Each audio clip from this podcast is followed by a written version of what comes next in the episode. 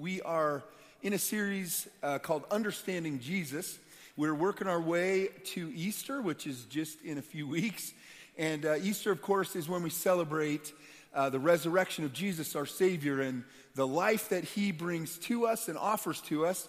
And uh, in this series, we're working our way through several chapters in the Gospel of John. We started in chapter uh, uh, 14, and we're working our way through chapter 20. This week we're in chapter 15, so if you want to follow along in your Bible, John chapter 15 is where we'll be.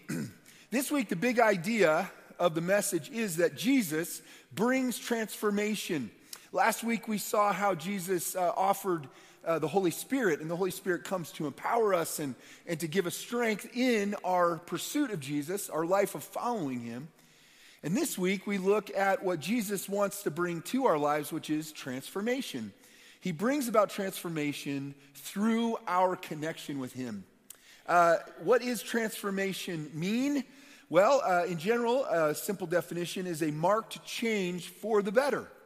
A marked or notable change for the better.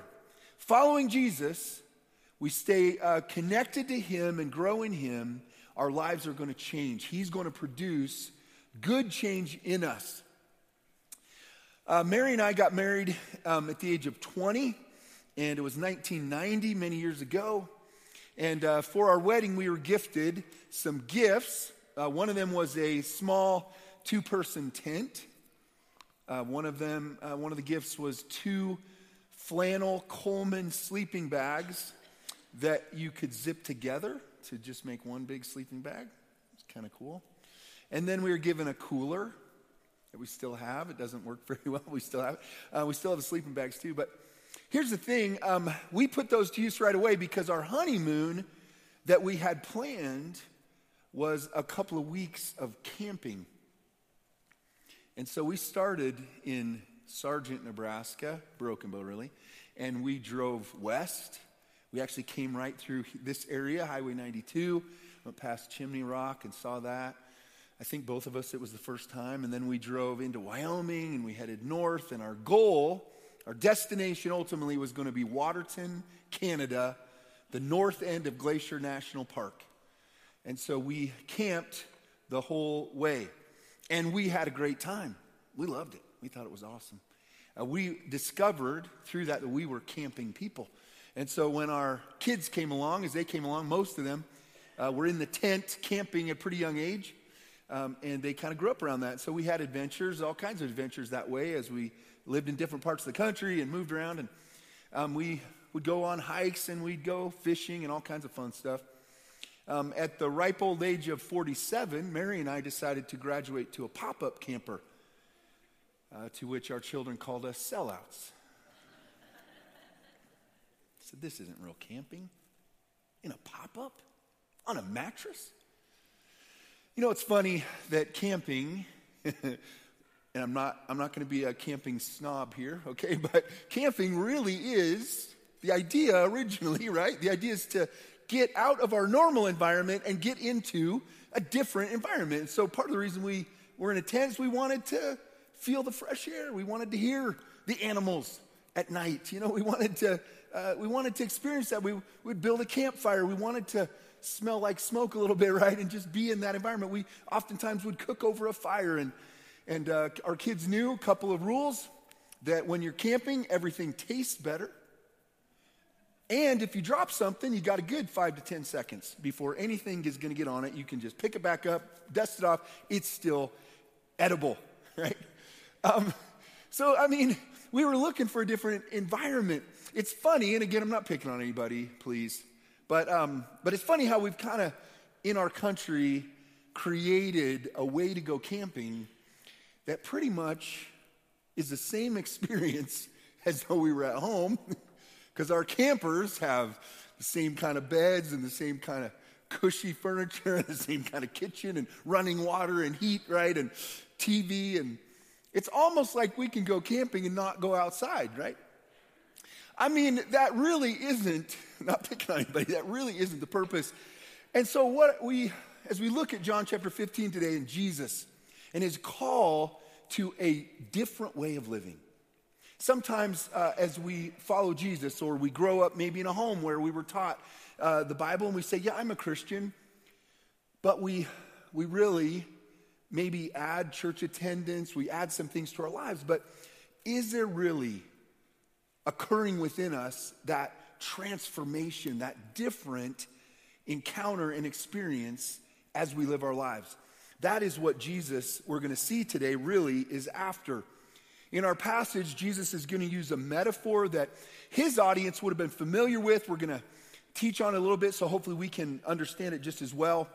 But the metaphor is meant to describe what a relationship with Jesus is supposed to look like and how it's supposed to affect us. The first principle we see in this passage is it starts off with if we're going to follow Jesus and we're going to um, experience the life that he offers, it, offers us, first of all, we must get connected to him. And so, first point is you must get connected to Jesus. That's where it starts.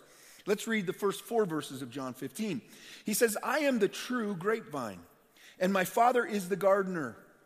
He cuts off every branch of mine that doesn't produce fruit, and he prunes the branches that do bear fruit, so they will produce even more.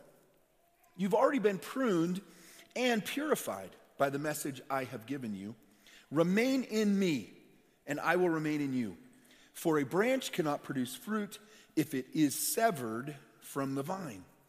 And you cannot produce, uh, you cannot be fruitful unless you remain in me. A, a, grapevine, right? That's the metaphor. You and I may not know, ah, we might know a little bit about grapevines, but we're not like immersed, right, in, in grapevine uh, uh, practice and, and that part of agriculture. We have other areas that we may know more about because of our area and what we grow here and, and how agriculture works. But in Jewish culture, a grapevine and grapes were so central to their world, so central to their life and economy that everybody probably would have had a picture uh, of what Jesus was talking about pretty quickly and understood the, the principles he was teaching here. Um, grapes and, and grapevines were just a huge part of Middle Eastern culture. They, um, they used them a lot. Of course, mostly, probably, they created wine, which was a staple of their diet and their life. But, you know, they had raisins, they had other things that they did with grapes, but it was just a big part of their life. And so they'd all walk past grapevines. They probably had vineyards. They all had vineyards, probably close enough in proximity. They'd seen them get worked. And so the principle here that Jesus is communicating a grapevine is just that it's a, it's a base that comes out of the ground as a trunk. It usually splits into two uh, branches or, or um, uh, two pieces of the vine branch out. I'll say it that way. And then what comes out of those, that vine, are branches. They grow out every year. And they grow quickly and aggressively. That's the way grapevines are. And they produce grapes. That's the purpose of the grapevine. And so when Jesus says, listen, here's how it works I am the vine, meaning he is the, uh, the root, the connection, the source. He also says, I'm the true vine, the true grapevine. When he says that, he's really giving us again a metaphor for life here. And Jesus is saying, I'm the true source of life. And so, you, he says, you're the branches. And they would have had a picture branches growing out of these grapevines, again, every year, growing aggressively. And he says, Here's the deal the branches, you, the branches, you're to produce fruit, you're to grow grapes. And he just very casually says, If there's a branch that's not producing grapes, it gets cut off, right? It's thrown away, it's useless. Of course, they would have said, Yeah, what's the point of having a branch on a grape? A grapevine and a gardener that has a vineyard and doesn't work the grapevine, doesn't cultivate it, is not going to produce. And so the purpose of the vineyard was to grow grapes. And so if you're a branch not producing fruit, he says they get cut off, and, and then um, and the gardener is going to prune the branches that even do produce, because by produce, uh, pruning them, they produce more. This is the metaphor. We see this idea of grapes and, and vines all throughout the Bible. It's actually referenced in several different places. One is in Revelation chapter 14, where we see kind of a time of judgment. And, uh, and there's two grapevines. One is the vine of heaven, and the other is the vine of earth. And the vine of earth is uh, what's connected to the vine of earth are the people that don't believe in Jesus, are not following him. And so, uh, what's said of them is that they draw their meaning, their sustenance, their satisfaction from the world. And then the vine of heaven is represented by those who believe in Jesus and follow him. And, and what's, uh, what's implied by the passage is that those people draw their meaning, their sustenance, right, their satisfaction in life from their relationship with God. And so we see this idea of vines being a source of life and growth occurs from them. And this is the picture that Jesus is painting. In order to have true life, we've got to be connected to Him. I wonder if you are connected to Jesus. The Bible tells us the way to get connected to Him is by believing who He is. Jesus said He was the Son of God who came from heaven, God in the flesh. He took on a human body. He walked the earth among us, doing things that only God can do, and that He ultimately died on a cross. He was buried in a tomb. He rose again on the third day. He appeared to his disciples, to many people, as 1 Corinthians 15 tells us. The evidence is there that he did rise from the dead.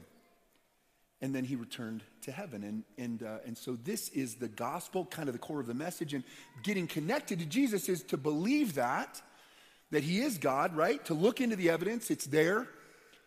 And to put our belief, our trust in him. That his death paid for our sins.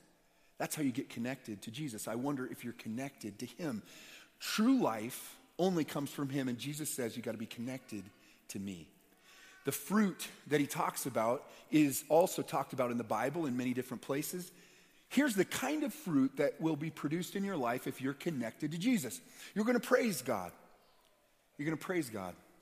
Worship Him, praise Him, celebrate who he is, what he's done, what he does. You're going to see his activity in your life, and you're going to praise him. You're going to uh, be, you're going to give to God's work.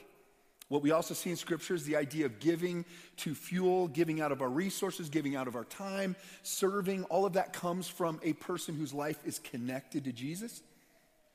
That's part of the fruit that will be produced. There's good works, which Ephesians 2:10 talks about.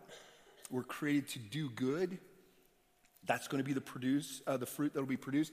There's good character that we'll look in a minute. Galatians 5, 22 and 23 talk about that character. That's going to come out of our lives. It's going to be produced in and through us.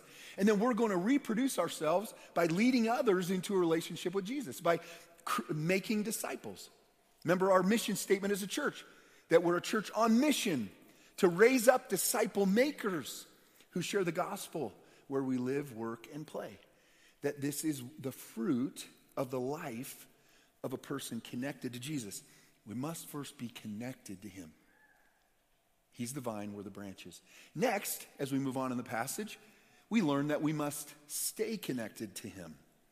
Secondly, if you're going to experience the transformation that Jesus is talking about, you must stay connected to Jesus. Let's continue reading in chapter 15, verse 5. Yes, he says, I am the vine, and you are the branches. Those who remain in me and I in them will produce much fruit. For apart from me, listen, you can do nothing. Not asking us to do a bunch of good stuff on our own. He's not asking us to produce all these good things, to generate all this, uh, all this fruit without a connection to Him, without His support In fact, he says, without him, we can't do any of it, right? Verse 6 Anyone who does not remain in me is thrown away like a useless branch and withers. Such branches are gathered into a pile to be burned. Verse 7 But if you remain in me, and my words remain in you, you may ask for anything you want, and it will be granted. If you walk with me, he says, if you stay connected to me, if you remain in me, then you're going to produce fruit, and I will fuel and resource the work that I've called you to do. You can ask for anything. And as you work, right, as a part of my, uh, as a part of what I'm doing, if you're producing that fruit, then I'm going to resource you. You can ask me for anything. You have what you need to get the job done. Verse 8 When you produce much fruit, you're my true disciples. This brings great glory to my Father. In order to produce anything meaningful, lasting, you and I must be connected to Jesus, must have a meaningful connection to Him. We can be good Christians and we can even do the right things. We can spend time reading Scripture, even. We can, we can go through our prayer time. We can do our, uh, uh our rituals, if you will, our disciplines. We can get to church. We can do the right things. But Jesus asks us to stay connected to Him in a way that life, our life, is coming from Him. He is the source of the life that we live. You know, the challenge for us is that we live in a world that woos us and calls us and distracts us to find our meaning in and through what it has to offer. And Jesus says, No, no, no. You, you, were, you were designed, people, you were designed to produce fruit that can only come through a connection to me. If you stay connected to me, then you'll produce that kind of fruit. Jesus says, you know, if the branches aren't producing fruit, then they wither, they get cut off, they get thrown in the fire.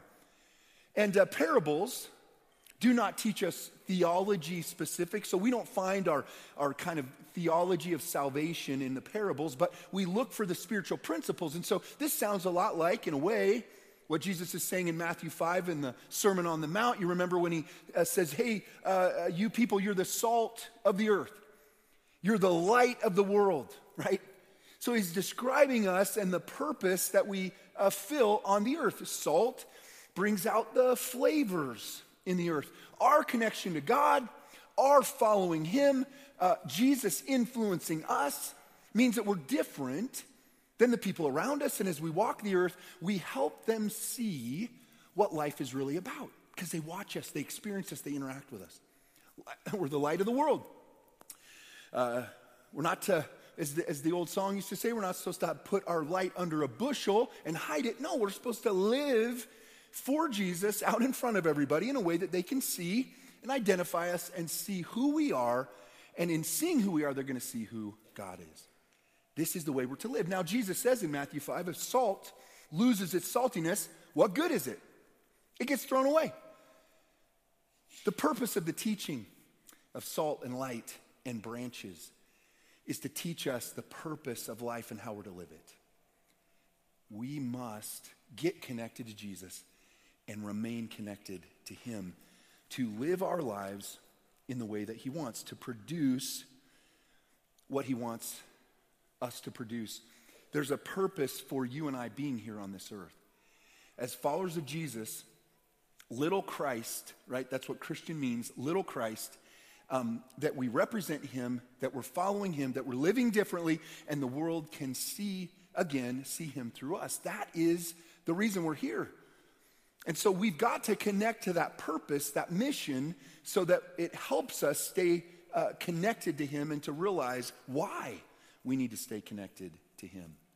Practically speaking, our lives cannot be what they're meant to be if we're not connected to Him and if we don't stay connected to Him. I wonder if you know how to stay connected to Jesus. I mean, I just described how to get connected to Him. We put our trust in Him, and we know that when we do that, we are saved. We move from death to life. Jesus comes into our lives, and we have uh, the Holy Spirit within us. But do you know how to stay connected? Do you have the skills? Have you developed the, the ability to stay connected? I mean, certainly it starts with us guiding the affection of our heart, making sure that we love Him, that we love Jesus, that we're, we want His connection to our lives, we want His influence in us. But then um, we, we need to develop the, the skills and abilities to stay connected and grow in that. Um, I just we just started a discipleship group here. Um, I'm leading with a group of men in our church, and and uh, just kind of came about. Um, God kind of just um, uh, brought it about. And so we're, we're learning in it. It's a study called Every Man a Warrior. We're learning how to do quiet times. And, and we're gaining that skill to spend time with God, to stay connected to Jesus. And we, we learn in this that the base block of life, of a successful life, and this is directed for men, but it is a love relationship with Jesus. That's what Jesus is talking about in this passage. There's a lot of Christians that get frustrated. This isn't working. I'm not finding victory. I'm not finding meaning. I'm not finding the strength. I get wore down. I get beat up. I get discouraged. And it just doesn't seem like God's helping me. And we kind of lob up these Hail Mary prayers and we ask God to help us in our moment of crisis, but we don't have a way in which we're developing a relationship with Him, right? That's deep, that we're connected to Him and we're drawing our life from Him each and every day. And this, of course, comes through things like a quiet time where we learn to connect with Him every day and stay connected. Jesus desires for us to produce good fruit. In order to do that, we need to get connected to Him, we need to stay connected. As we move through this passage, the next thing we encounter is this reality that the transformation, this transformation that Jesus wants to bring about in us, this fruit production that comes as we stay connected to Him, it happens as a result of this relationship that we develop with Jesus. The next principle we see here is that as you stay connected to Jesus, you will learn to love. You'll learn to love. Um, this love that Jesus is going to talk about is at the core of us becoming who he wants us to be. Let's continue to read in verse 9. Jesus says, I have loved you even as the Father has loved me. Remain in my love. When you obey my commandments, you remain in my love. Just as I obey my Father's commandments and remain in his love.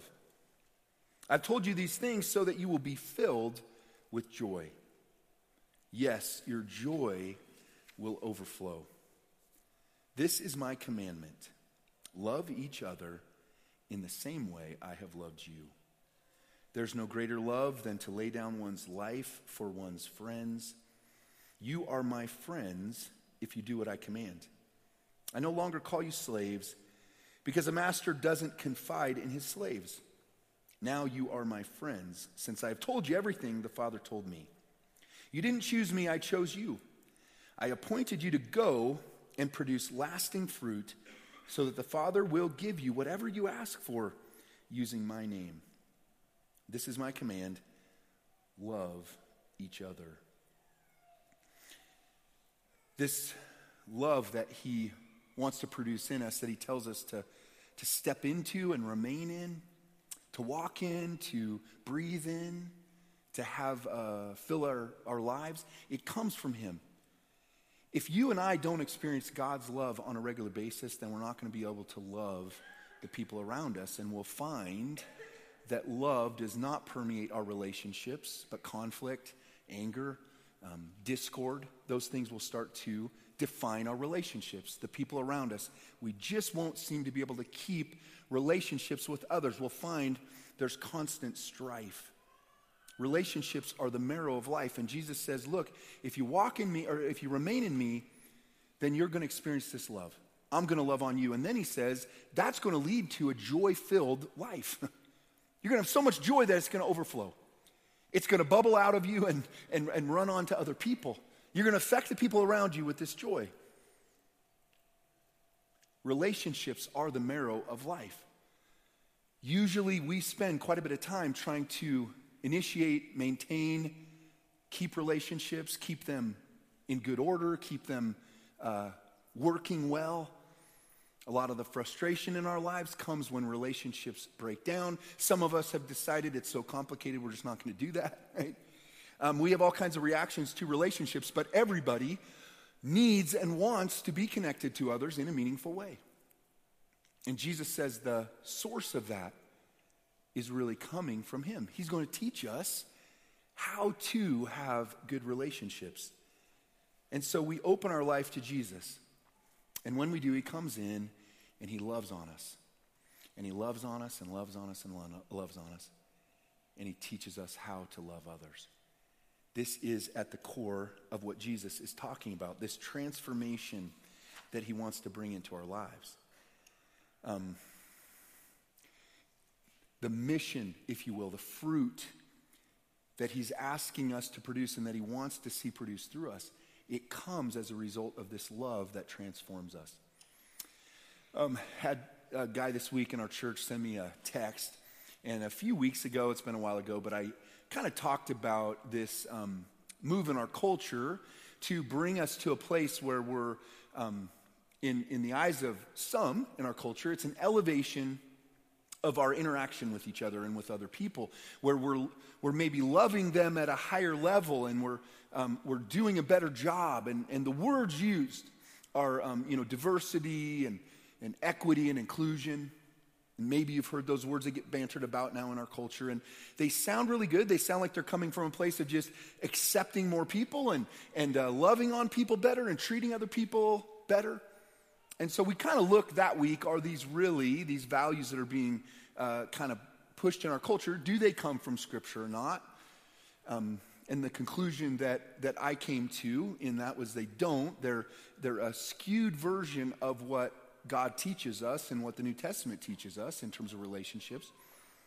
But as a result of that, one of the guys in church started sending me because uh, his company sends out updates with this diversity, inclusion, equity, inclusion. So he gets um, recommendations and encouragement, right, to change and to do this more. And uh, he sent me one this week that said something like this You've heard of the golden rule, which is to treat others the way you want to be treated. And he said, What we're going to ask you to do is to step up to the platinum rule.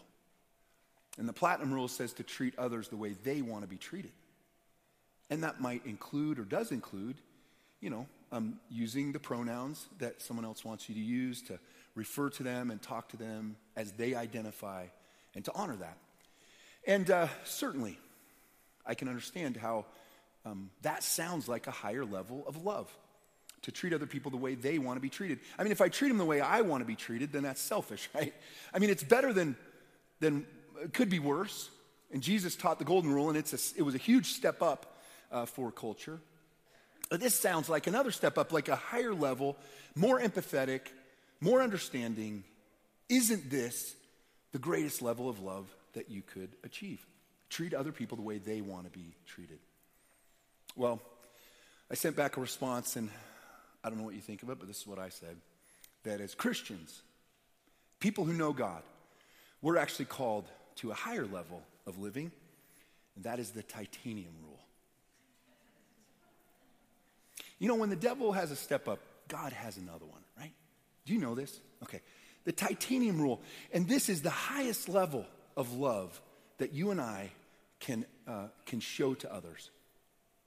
Because this is the kind of love that God shows to them. And that is to do unto others what God would do to them. That's the highest level. You're not going to get a greater level of love than what God, how He treats others, how He sees others. And here's what I said whether someone has accepted the identity that God gave them, that's still the identity that they really have. And so for me to love them is to see them and view them the way God does. Now, as we live in our world, we're going to be challenged to love. And the word love has a lot of um, pseudo manifestations that aren't true, they're false. God calls us to really understand love. Jesus says, I'm going to teach you to really love others. In order to do that, though, we've got to be connected to Him. 2015, um, I found myself three years into an effort to be a part of starting a new church and was working uh, really hard at that. And of course, it took a lot of energy. Of course, it took a lot of uh, focus and, and took uh, everything I had to, to pour into that and, and to try to see things grow and work and, and see fruit produced. Um, but something difficult happened in 2015 is that I found myself in a season where a pretty active person uh, running, you know, um, every other day, every week, uh, pretty active, pretty able to kind of get myself up and get going, uh, self motivated, okay? Was I found myself in a place where I couldn't, I couldn't get out of bed. And, um, and I, I was pretty disoriented. I didn't really know what to do with it. Um, but I literally couldn't get out of bed in the morning. And, um, and my wife, of course, started to notice what's going on. And uh, I didn't really know what to say. I didn't really know what was going on to me. But I found out through a period, a process of time that I was going through maybe what would be referred to as a burnout, uh, where you're just fried, okay? And uh, so your emotional energy's gone, mentally, everything, you're just toast. And, uh, and so that's where I was. And, and fortunately, because um, my, my wife helped and, and like I was able to get, get some help and, and get things moving in the right direction again. But, but what, over a process of time, God really showed me that what really my problem was in that, and there's a lot of factors, but one of the big issues for me is that that connection to Jesus had gotten neglected. And that I had replaced doing God's work with the idea that I had a close relationship with Him. And the sad thing is, I didn't really notice it for a long time. And I thought everything was fine and I thought I was doing great. And yet God allowed me to get in a place where I would learn an important lesson. And that is that we cannot thrive in this life without Him, and we certainly can't do His work without Him. I know a lot of people that have maybe not gone through burnout, but they've gotten hurt, they've gotten damaged, they've gotten wounded in the course of trying to follow Jesus, just be a part of His church, maybe. And so they've said, Hey, I'm checking out of this. I can't do it. It hurts too much. I can't stay in this. And so they've drifted away. It's the same thing as what I went through, just at a different level. I believe everybody goes through this in some way. And what I had to relearn as a pastor, a minister of the gospel, was how to get reconnected in a sense to that vine, to live out of that life in Jesus, and, and to have to draw my life from him. 1 Corinthians 13 tells us that we can do amazing things for God, but if we don't have love, we have nothing. And we're of no use. We're not producing any good fruit. Here's how this works as a follower of Jesus you live a life for Him, and if you want to see this fruit produced in your life, you're going to have to do the same thing that we all have to do. There's no getting around this. You've got to be connected to the vine, you've got to be drawing life out of Jesus. You're going to see it show up if you neglect it. You see it show up in your relationships, like maybe your marriage, where, um, man, things were great they seem great, and you can even go for a while where it seems like everything's fine, and then all of a sudden stuff hits the fan, and you're like, what's going on? I thought we were okay. See, what I found through that time is I had gotten pretty angry. Pretty angry in general. My wife didn't appreciate my attitude. My kids certainly didn't appreciate my attitude. I kind of got angry at the whole world. See, anger comes from hurt, and it happens as a result of being not connected to the vine. And so instead of loving people around me, I got angry at them, conflict with them. Jesus had to teach me, man, you've, you've, you've disconnected. You're not drawing life from me. And so, of course, your relationships are going to suffer. And so, our marriages, it can show up there. It can show up in our homes, just in general, with our kids. It can show up in our relationship with our neighbors, people we go to church with, people we work with, right? That's what happened to me. And so it's so important that I'm connected to Jesus because then, right, when I am and I stay connected to Him, then I'm going to be able to grow in Him and this fruit gets produced. It's not an effort thing where I'm trying really hard to be a good person. Our community, our country, this area is full of really good people that are doing it all on their own effort, right? And so, why is it that things blow up so much? Well, because we're doing it our own effort. And that may be pretty good, but it's not good enough. We've got to be connected to the vine to produce the fruit that Jesus wants of us. And that shows up in our homes in a healthy marriage with a husband who is lovingly leading, wife who's, uh, who's respectfully supporting her husband. Kids are being uh, taught to honor and their parents and to obey, and, and they're being discipled to follow Jesus in our relationships at work and, and, at, and in our neighborhood, it results in this ability to share the Jesus with others and to help them connect to Him because we're producing this kind of fruit. We're walking in love. We just got back from a marriage retreat last weekend. That's why I was gone, and a number of us were gone. And we have a board out in the, the lobby with pictures and some mission statements that we created at our marriage retreat, and we decided that we needed to live this life on mission, that that would help us stay connected to Jesus and stay focused in our lives. And so we created mission statements, and you can read some of those out there. They're kind of cool to see different people's take on that. But, but as we came back from the marriage retreat, what a lot of us said was we need to be more intentional as a couple of spending time with Jesus, spending time in His Word, spending time in prayer. This is how we practically stay connected to Him. And there's a reason it's hard, there's a reason it's difficult. If you haven't discovered it's difficult, I would say it's because you're not trying. If you're not trying, everything's easy, right?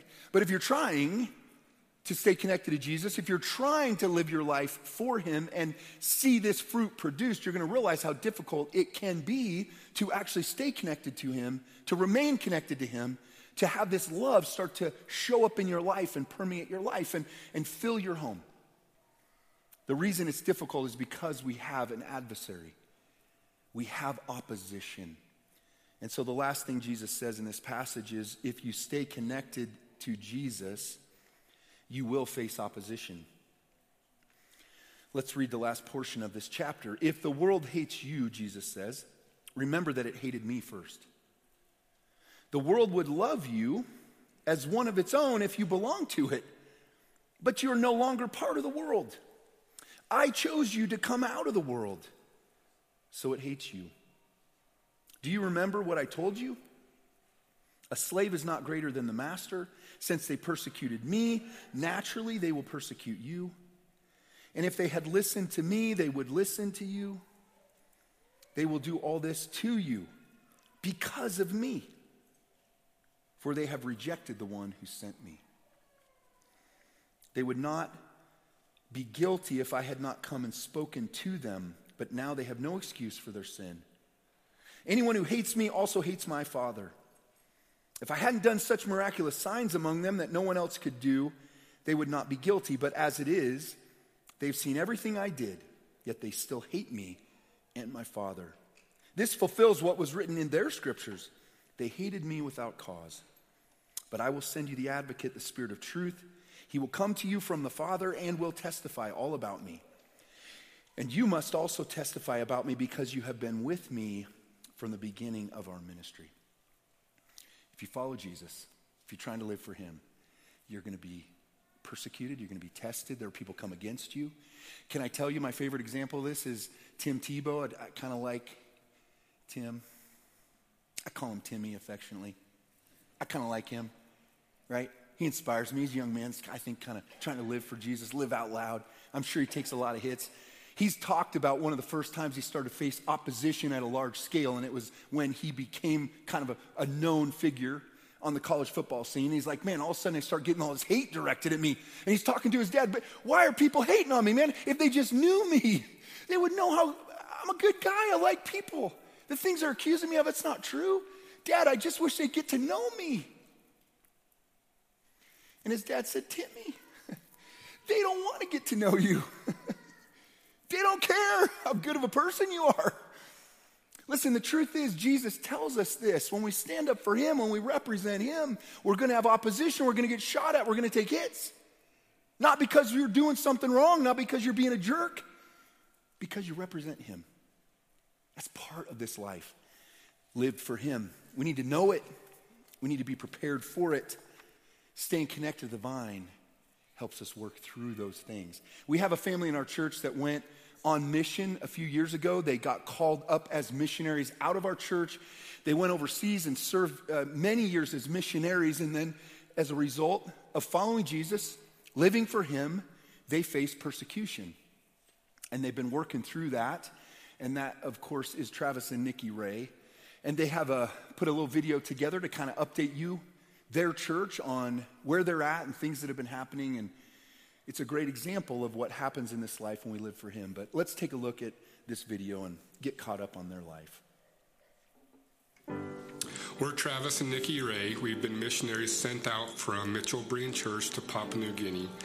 Um, we're just wanting to share a short uh, video with you guys and talk with you because uh, Mitchell Berean's been a part of our ministry from the time that God's really got active in our lives and called us out. Um, for those of you that don't know, in 2007, um, the Lord led us um, with a group of men from Mitchell Berean to New Orleans uh, to work uh, after Hurricane Katrina. And that's really the starting point for our, our life and our ministry. Um, God just placed on our heart that He had something a little bit more, uh, a little bit different for us. And um, coming back from that trip, we um, committed our lives to serving God in missions, not really even knowing what uh, missions were at that point in time. Um, we followed the Lord and trusted Him through um, kind of leaving Scottsbluff, leaving home, and going to the Bible school at Waukesha. Um, there we spent uh, two years um, going through Bible school. We followed him through uh, to missions training and with New Tribes Mission in Missouri. And then in um, 2012, the Lord led us over to Papua New Guinea. And today we're just wanting to share just a little bit um, with uh, the church because you guys have been with us from the very beginning. And we want to say thank you for your partnership, thank you for your support. But we also want to um, just share what God's been doing and why we're home. Some of you may have seen that um, in 2019 we, we did come home uh, for some medical. It took us quite a while to um, get ourselves back onto the field of PNG, COVID being some of those things, and we had other things that popped up in our life. But in April of 2021, um, the Lord allowed us to go back to Papua New Guinea, and we, we landed back on PNG soil. Um, we weren't there very long, and in uh, July 5th, we had an incident that came up in our lives, and some of you may know about it, some of you may not, but we want to share a little bit about that and what we've been up to since. Yeah, so um, we got to New Guinea in April.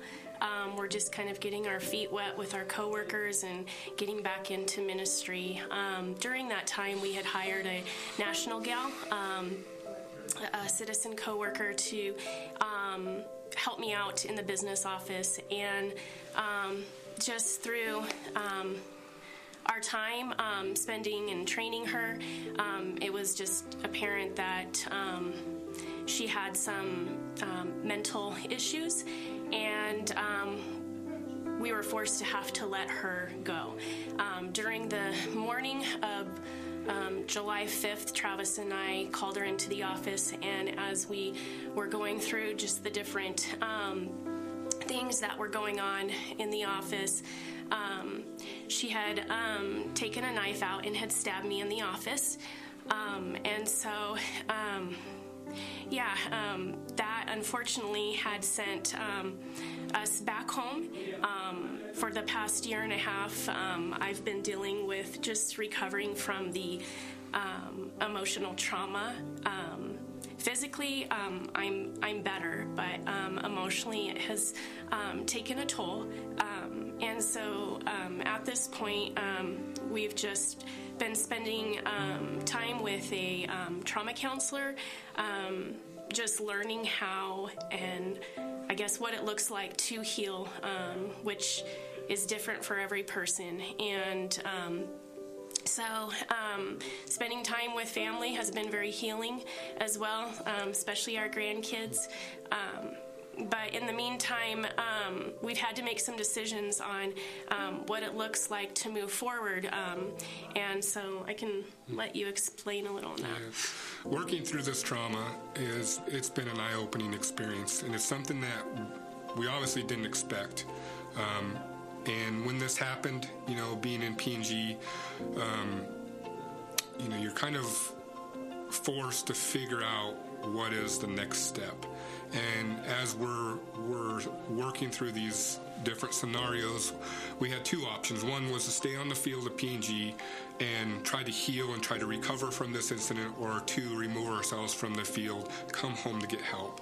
Um, it took us a month um, to kind of land and basically it was time to make a decision and i had to make the decision that the best place we could heal was coming back home and um, in that process, um, we've just been exposed to so many different things, so many things regarding emotional and mental health, um, trauma, crises, um, and it's just been um, it's been a learning experience. And one of the things when this trauma happened, I had a friend kind of grab me by the arm and he just said, you know, these are the things, Travis, that prepare us for ministry. Keep your eyes open. And um, although we are not we're not healed. You know, that's reality. Is this this stuff takes time. We're in the process, um, but we we, um, we are ready to engage back in the ministry. Um, but since we've been home, we, we have had to establish life. And so I've gone back into uh, the workforce, building and working. We've kind of been doing that um, the last, you know, year, year and a half.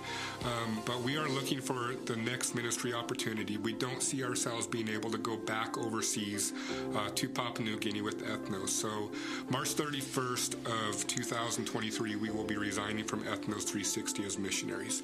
Um, we are looking for other ministry opportunities uh, in our community, and um, we are um, pursuing a missionary debriefing center. Um, it's something that because of this experience, we've experienced um, the need to help missionaries um, learn how to unpack, um, deal with some of the, uh, if you want to say, trauma or experiences or just burdens in life so that when they go back to the mission field, they are ready to engage and they're healthy. Um, it's something uh, that both Nikki and I feel called to do. And um, so we're kind of opening that door, walking through that. We are in the uh, process of building a board, um, but this is going to be a long, uh, a long process. It's not going to be something that just happens here in the next uh, few months. But we wanted to share our story just briefly with the church because you guys have been with us through uh, through everything from the very beginning. We are very grateful, uh, very appreciative of everybody that's partnered with us, that continues to pray with us, um, and we want to let you guys know that we are not done serving Christ. Um, we've plugged into the community. We're working to provide to build a home, but we are looking for God's next opportunity to get us back involved in the fight, in the battle, to serve Christ. So we want to say thank you.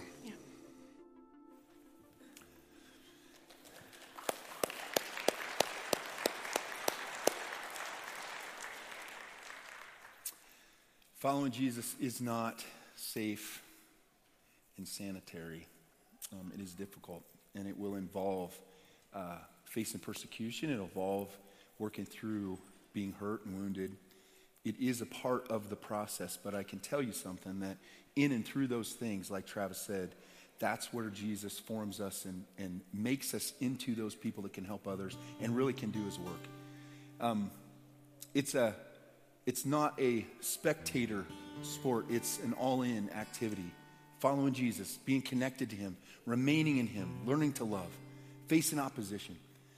Uh, one of the camping trips that we went on, our youngest daughter wanted to go fishing one afternoon, and so we were at a lake, and there was an inlet where the water's flowing in from three different sources up in the mountains, and that's where the fish kind of would pool around. And so uh, the lake was stocked with rainbow trout. We went out, and she threw, she put uh, some bait on her hook, she threw it in.